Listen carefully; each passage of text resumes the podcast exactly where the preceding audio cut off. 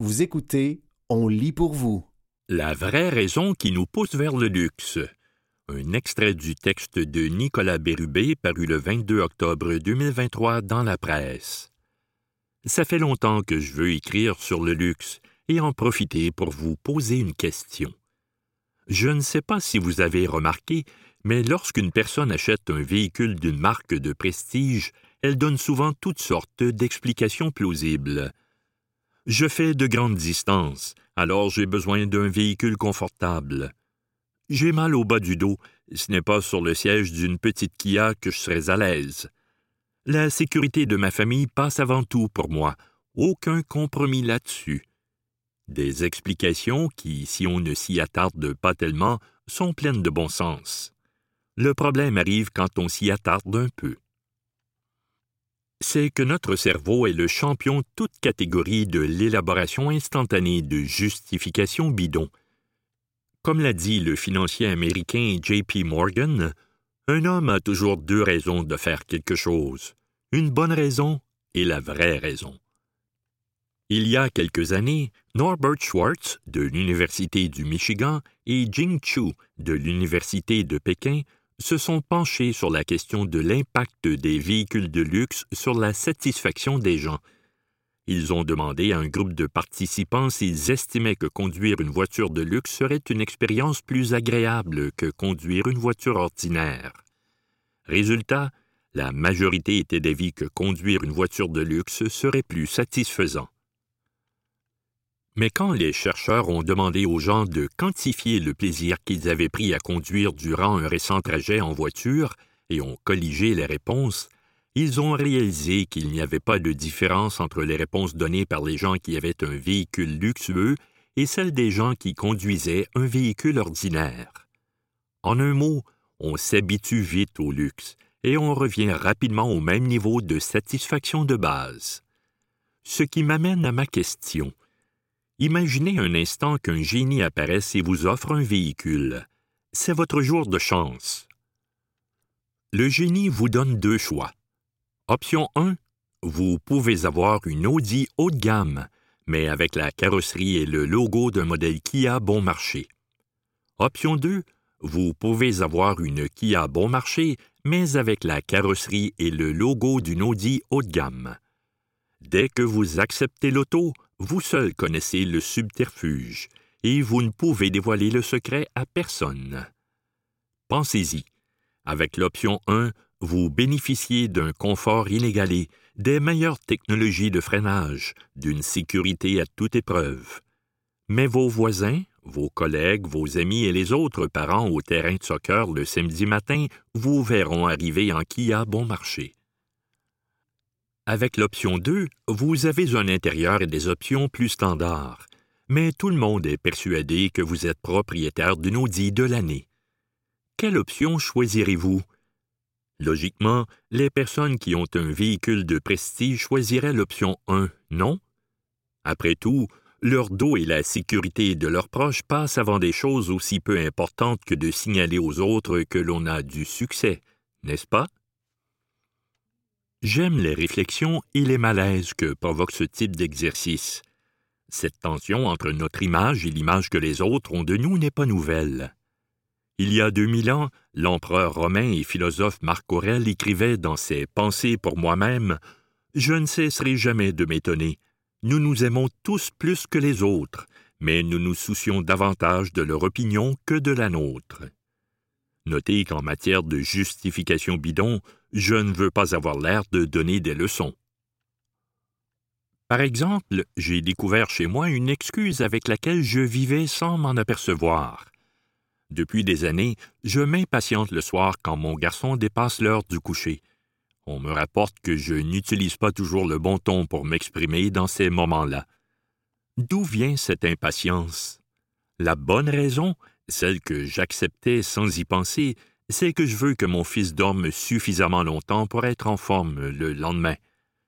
Or, si je passe la soirée à l'extérieur ou si je suis en déplacement pour le travail, est-ce que je me soucie de l'heure du coucher de mon fils? Pas du tout. Pourtant, logiquement, je devrais m'en inquiéter. En quoi mon absence change-t-elle l'importance qu'il ait une bonne nuit de sommeil? J'ai réalisé que la vraie raison, c'est qu'à 20h30, j'ai hâte de retrouver le calme dans la maison. Et chaque minute où ce calme est repoussé me tombe sur les nerfs. Le premier principe est qu'il ne faut pas se tromper soi-même, a écrit le physicien Richard Feynman. Et l'on est la personne la plus facile à tromper. C'était la vraie raison qui nous pousse vers le luxe. Un extrait du texte de Nicolas Bérubé paru le 22 octobre 2023 dans la presse. Héros de notre histoire, Claude Gay. Un texte de Serge Fizette, paru le 26 octobre 2023 dans le magazine Fugue. Né au sein de la famille Sans Chagrin, le 13 août 1936, dans le quartier Saint-Henri, à Montréal, il prendra à la scène le nom de Claude Gay et rendra célèbre la fameuse Duchesse de Langeais.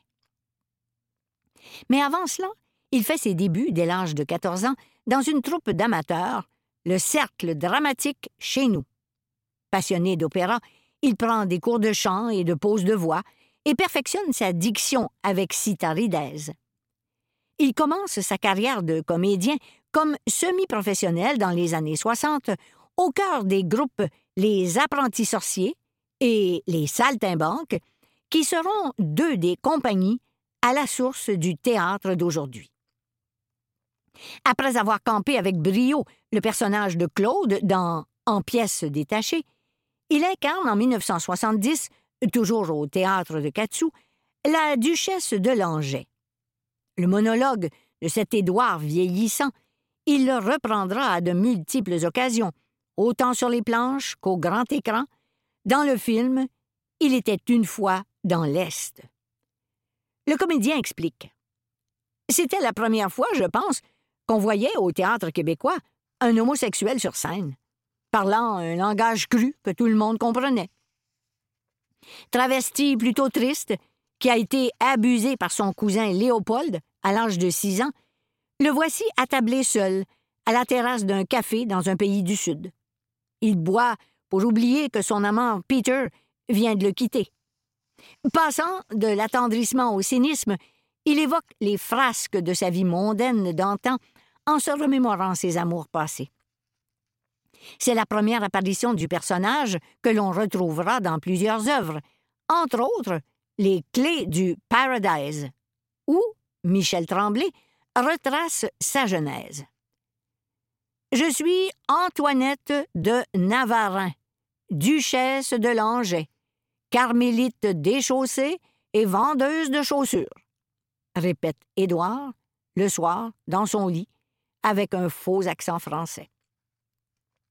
Parallèlement à ce rôle fétiche qui le suivra tout au long de sa carrière, Claude Gay sera de la distribution de plusieurs productions théâtrales, certes, mais également cinématographiques et télévisuelles. Parmi les grands classiques au théâtre, rappelons En attendant Godot de Samuel Beckett en 1971, le personnage de Ragno dans Cyrano de Bergerac d'Edmond Rostand, et celui de Thomas Diafoirus dans Le Malade imaginaire. Sans oublier Maître Jacques dans L'Avare et Almanzor dans Les Précieuses Ridicules en 2003. Il incarnera également un dénommé Gaston Grenaille, Les Balançoires, un maître d'éducation physique, Le Bourgeois Gentleman, et un sténographe, Being at Home with Claude, passant ainsi de la nouvelle compagnie théâtrale au TNM, du théâtre de Katsu au théâtre expérimental des femmes et au théâtre de Nice-Pelletier en 1994 dans Comme il vous plaira, une traduction de Normand Chaurette. À l'écran en 1972, il est inscrit au générique de Théâtre de fond de cours, un documentaire produit par l'ONF qui expose l'influence marquante du dramaturge Michel Tremblay et du metteur en scène André Brassard sur l'émergence d'un théâtre propre au Québec durant les années 1960. Au fil des ans, il personnifiera, tour à tour, un restaurateur dans La tête de Normande Saint-Onge. Jacques Lapointe dit Coco dans Le soleil se lève en retard. Un proviseur dans la fable poétique Tinamère de Jean-Guy Noël, adapté d'un roman de Jacques Ferron. Émile Lalancette dans la comédie J'en suis de Claude Fournier. Et un employé de Sona dans Hochelaga de Michel Jeté, qui, en 2000, remportera le Grand Prix des Amériques au Festival des films du monde de Montréal et le prix Génie du meilleur film l'année suivante. À la télévision, Claude Gay apparaîtra dans des émissions cultes, dont Sol et Gobelet, ainsi que Moi et l'autre, et dans de nombreuses séries comme Le Gutenberg, À cause de mon oncle, Les tisserands du pouvoir, Urgence, Bunker le cirque et Juliette Pomerleau.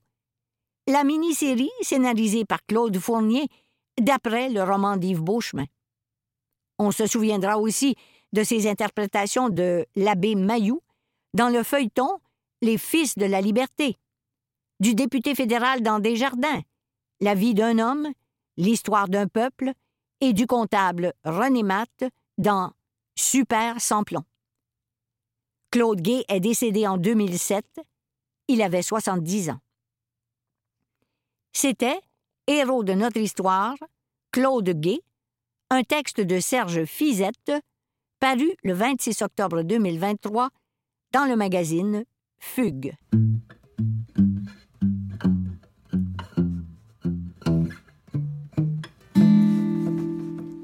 Attention, révolution en cours. Un texte de Karim Benessaye paru le 25 octobre 2023 dans la presse. Il engloutit des dizaines de milliards en recherche, mais n'est pas fonctionnel, reconnaissent candidement les experts interrogés. Il pourrait rendre nos vieux ordinateurs dépassés, mais ne pourrait pas gérer notre déclaration de revenus.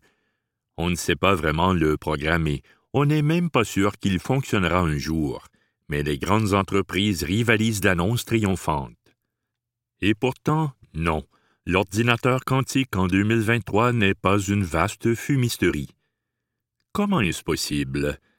Difficile pour le commun des mortels de comprendre qu'IBM puisse présenter à Bromont son superordinateur à la capacité de calcul surmultipliée, que Google assure avoir démontré en 2019 la supériorité de l'ordinateur quantique avec des machines qu'on n'estime pas fonctionnelles. Avion sans pilote. Dans l'univers quantique, on n'en est pas à un paradoxe près. Il faut d'abord définir ce qu'on entend par fonctionnel, prévient d'emblée Alexandre Blais, directeur scientifique à l'Institut quantique de l'Université de Sherbrooke. Si la question est est-ce que ça fonctionne, est-ce qu'il y a des gens qui l'utilisent pour faire des calculs utiles qui sont d'intérêt pour la société, la réponse est claire, c'est non. Mais il précise dans la foulée, c'est utilisé comme outil de recherche, comme outil d'enseignement, comme outil d'apprentissage par les futurs usagers d'une machine. Gaël Humbert propose une analogie. On a des avions qui volent quelques secondes. On sait qu'on va les faire voler de plus en plus loin, mais on n'a toujours pas de pilote. Le directeur du développement des affaires à la plateforme d'innovation numérique et quantique, PINQ, un organisme à but non lucratif mis sur pied par Québec en 2020, rit quand on lui demande ingénument si on pourrait produire notre déclaration de revenus avec un des superordinateurs quantiques dans le monde. Pourquoi devrait-il faire un rapport d'impôt? Il y a des tâches au quotidien qui sont aujourd'hui assurées par des ordinateurs classiques. C'est comme demander à un avion de livrer une pinte de lait. En fait, renchérit Jean-François Barsoum, directeur exécutif innovation chez IBM, on en est au point qui a marqué l'envol de l'informatique au milieu du XXe siècle. On ne savait pas à quoi allaient servir les ordinateurs classiques. Des gens pensaient qu'il y aurait un marché mondial de cinq ordinateurs. Utilité à trouver. La conception d'un ordinateur quantique se heurte en 2023 à trois difficultés principales. Les plus optimistes espèrent disposer d'un ordinateur fiable d'ici trois ans, mais l'horizon le plus communément admis est d'une dizaine d'années. À titre d'exemple, IBM Quantum System One de Bromont dispose de 127 unités fondamentales de calcul appelées qubits. Certains scientifiques croient qu'il en faudrait un million pour qu'un ordinateur soit efficace, une évaluation qui ne fait pas l'unanimité. Ce qui n'empêche pas les chercheurs de tenter dès maintenant de comprendre son utilité. Les pistes les plus évidentes sont les faiblesses déjà connues des ordinateurs classiques, qui sont de gigantesques supercalculateurs tentant de trouver un chemin unique vers un résultat unique. L'ordinateur quantique, lui, peut théoriquement emprunter un nombre exponentiellement plus grand de chemins pour livrer un résultat. Des calculs qu'on croit simples sont techniquement aujourd'hui impossibles ou très difficiles à résoudre avec un ordinateur classique, aussi puissant soit-il. Si je demande à un ordinateur classique de me trouver les deux grands nombres premiers qui, multipliés, donnent un certain résultat, ça va lui prendre beaucoup de temps. L'ordinateur quantique va le faire très rapidement, nous dit Jean-François Barsoum, directeur exécutif innovation chez IBM. Cette habileté à jongler avec les nombres premiers rend l'ordinateur quantique potentiellement supérieur, et de loin, pour la cryptographie. Vous écoutez Attention, Révolution en cours, un texte de Karim Benessaye paru le 25 octobre 2023 dans la presse. L'autre exemple bien connu est celui dit du voyageur de commerce. Celui-ci doit visiter au moins une fois un certain nombre de villes dont il connaît la distance par paire. Trouver le chemin le plus court pour 20 villes prendrait pour un ordinateur classique 964 ans. Un ordinateur quantique pourrait le faire en une fraction de seconde. C'est ce qui en fait un outil nettement plus efficace dans des domaines comme l'optimisation des chaînes logistiques, du transport, des modélisations numériques pour découvrir de nouvelles molécules pharmaceutiques, explique Thierry Souche, directeur technologique chez l'entreprise française d'infonuagique OVH Cloud. Tout se passe, en fait, comme si l'ordinateur quantique arrivait à reproduire avec ses qubits le comportement d'un système aux interactions complexes. Le quantique, c'est de l'analogique, explique-t-il. Je prends un système, je l'excite, je le laisse retomber et je regarde comment il est. Il est régi par des propriétés physiques qui sont à peu près les mêmes que celles que je veux résoudre. Les erreurs de l'IA. Les experts consultés sont unanimes. Les dernières années ont démontré que l'ordinateur quantique n'est pas une chimère et que son avènement va bouleverser la société, en combinaison avec l'informatique classique qui conservera son utilité. L'idée en 2023 est de ne pas être déculotté quand les ordinateurs quantiques seront pleinement fonctionnels. Prenez l'exemple de la cryptographie. On ne sait pas si on va être capable de la décoder, souligne Gaël Humbert. Mais imaginez l'impact sur les entreprises si on réussit. Il faut être capable d'identifier les zones à risque, sinon ça va nous frapper de plein fouet. Il faut éviter de reproduire avec le quantique la situation actuelle de l'intelligence artificielle, alors que les percées en milieu universitaire peinent à être appliquées dans l'industrie, prévient Jean-François Barsoum. L'idée est de créer un écosystème où des chercheurs travaillent avec les entreprises sur des applications. Qu'est-ce qu'un ordinateur quantique? Dans un ordinateur classique, l'information est encodée en bits, pouvant prendre les valeurs de 0 ou de 1.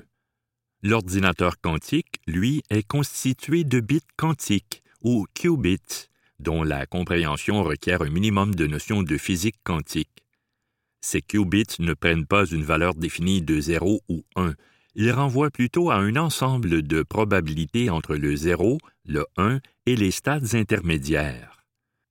Mathématiquement, on considère qu'ils ont toutes ces valeurs jusqu'au moment où on les mesure. C'est ce qu'on appelle la superposition.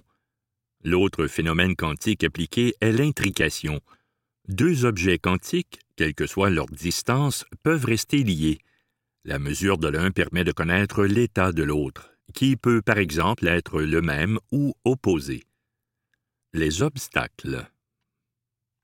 Chaleur.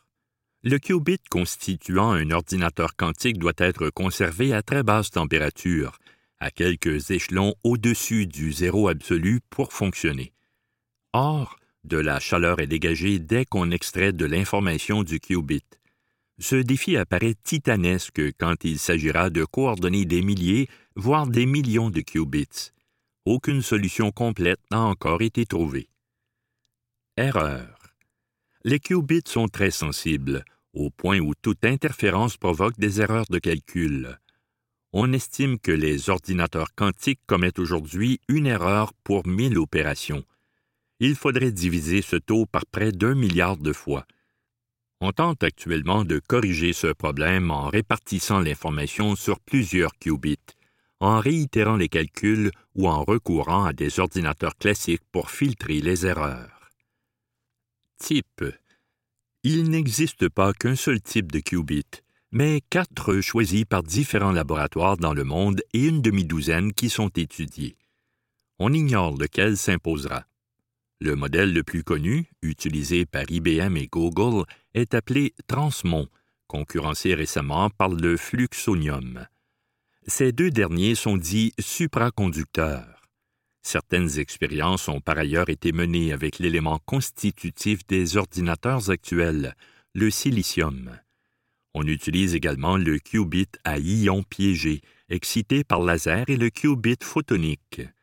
Ce dernier, qui exige un grand nombre de lasers, a l'avantage de fonctionner à température ambiante. En savoir plus.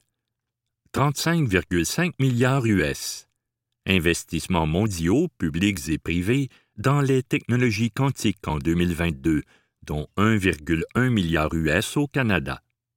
Source State of Quantum Computing, septembre 2022, Forum économique mondial. C'était Attention, révolution en cours, un texte de Karim Benessaye paru le 25 octobre 2023 dans la presse. Recycler le plastique des laboratoires. Un texte de Sarah Champagne paru le 18 décembre 2023 dans la presse. Derrière les portes des laboratoires du campus 1000 de l'Université de Montréal, des chercheurs relèvent un défi écologique. Celui de recycler fioles, flacons, pipettes et embouts, bouchons et contenants en plastique ayant servi à mener des expériences en chimie. En apparence, le défi est simple mais c'est tout le contraire. Il est très complexe de donner une seconde vie à ce plastique, explique le professeur titulaire Kevin James Wilkinson en ouvrant la porte qui donne sur ses laboratoires. Des locaux où il enseigne la biophysico-chimie des systèmes biologiques et environnementaux. Au départ, quand j'ai soumis l'idée à la direction de l'université, on a pensé à recycler avec les services de la ville de Montréal, mais on a vite frappé un mur leurs centres de tri ne prennent pas nos matières, même rincées. Elles auraient été détournées vers l'enfouissement. En fouillant plus loin, j'ai été mis sur la piste d'une firme aidant les établissements de santé à implanter des pratiques environnementales. En 2021, l'entreprise SSE, Synergie Santé Environnement, a procédé à l'échantillonnage, au rinçage et au triage du plastique souillé pour constater qu'il était constitué de matières rigides de numéro 2 et 5, soit du polyéthylène et du polypropylène. Ce sont les plastiques utilisés dans la fabrication des bouteilles de lait et du mobilier de jardin, entre autres. Une soixantaine de laboratoires de l'Université de Montréal ont ensuite accepté de participer au projet pilote. Des bacs de recyclage et des affiches avec la procédure à suivre y ont été installés. Afin de convaincre les étudiants d'adhérer au projet, l'agent de sensibilisation, Oussan Eddin, procède encore aujourd'hui à une tournée régulière des labos. Transformé en billes de plastique à Farnham. Marc Legault est propriétaire de l'entreprise de recyclage de plastique Sedlo, dont les installations sont situées à Farnham, en Estrie. Le passionné de recyclage et de transformation de plastique a accepté le mandat de l'Université de Montréal malgré le défi de trouver des preneurs pour les fioles et pipettes transformées en billes de plastique. Les billes de plastique servent notamment à concevoir les gros bacs de vêtements ou d'autres articles dans les magasins à grande surface, dit Marc Legault. À l'heure actuelle, son usine transforme environ 30 000 kg de matériel en plastique provenant des laboratoires du Campus 1000. Il a aussi décroché des contrats avec trois hôpitaux de Longueuil, Saint-Hyacinthe et Sorel. Des pourparlers sont en cours avec le centre hospitalier de l'Université de Montréal, CHUM, dit-il. L'entrepreneur transforme des contenants de pilules, de savon et de la matière provenant des sarraux d'hôpital. La matière récupérée dans les laboratoires ne représente environ que 2% de la quantité de plastique que je transforme par année. Ça ne rapporte pas financièrement, je le fais pour la cause. C'est en quelque sorte ma bonne œuvre écologique, ajoute M. Legault. L'université paie le transport du plastique. En raison des coûts, l'Université de Montréal assure pour l'instant le transport des matières à recycler vers l'usine de granulation de Farnham. Luc Surprenant, conseiller en développement durable à l'Université de Montréal et responsable du projet du campus 1000, affirme qu'au moins deux gros sacs sont remplis chaque semaine. Pour le moment, la collecte des bacs est assurée par le service d'entretien des immeubles. Maintenant que le projet pilote est terminé, on aimerait que la récupération s'étende à d'autres laboratoires. À l'Université de Montréal, on compte au moins un millier de portes de laboratoire. Ça vous donne une idée de la portée possible du projet, évoque Luc Surprenant. Le professeur de chimie à l'origine de l'idée, M. Wilkinson, espère que le recyclage en laboratoire s'étendra à d'autres universités, notamment à McGill et à l'UCAM pourquoi pas dans des laboratoires privés? Son prochain défi consiste à trouver des usines prêtes à récupérer et à recycler les gants en nitrile protégeant des produits chimiques. La quantité de gants jetés aux poubelles est difficilement quantifiable tellement elle est énorme, tant dans les laboratoires que dans les hôpitaux et les cliniques. Marc Legault, dirigeant de Sedlo, ajoute que le coût de tout le processus de recyclage demeure le principal problème. Encore aujourd'hui, ça revient moins cher pour les fabricants d'acheter des feuilles de plastique neuves fabriquées aux États-Unis plutôt que des billes provenant du recyclage. Par exemple, il serait possible de transformer le plastique des poches médicales et des solutés. On en aurait des millions de kilos, mais personne n'en veut.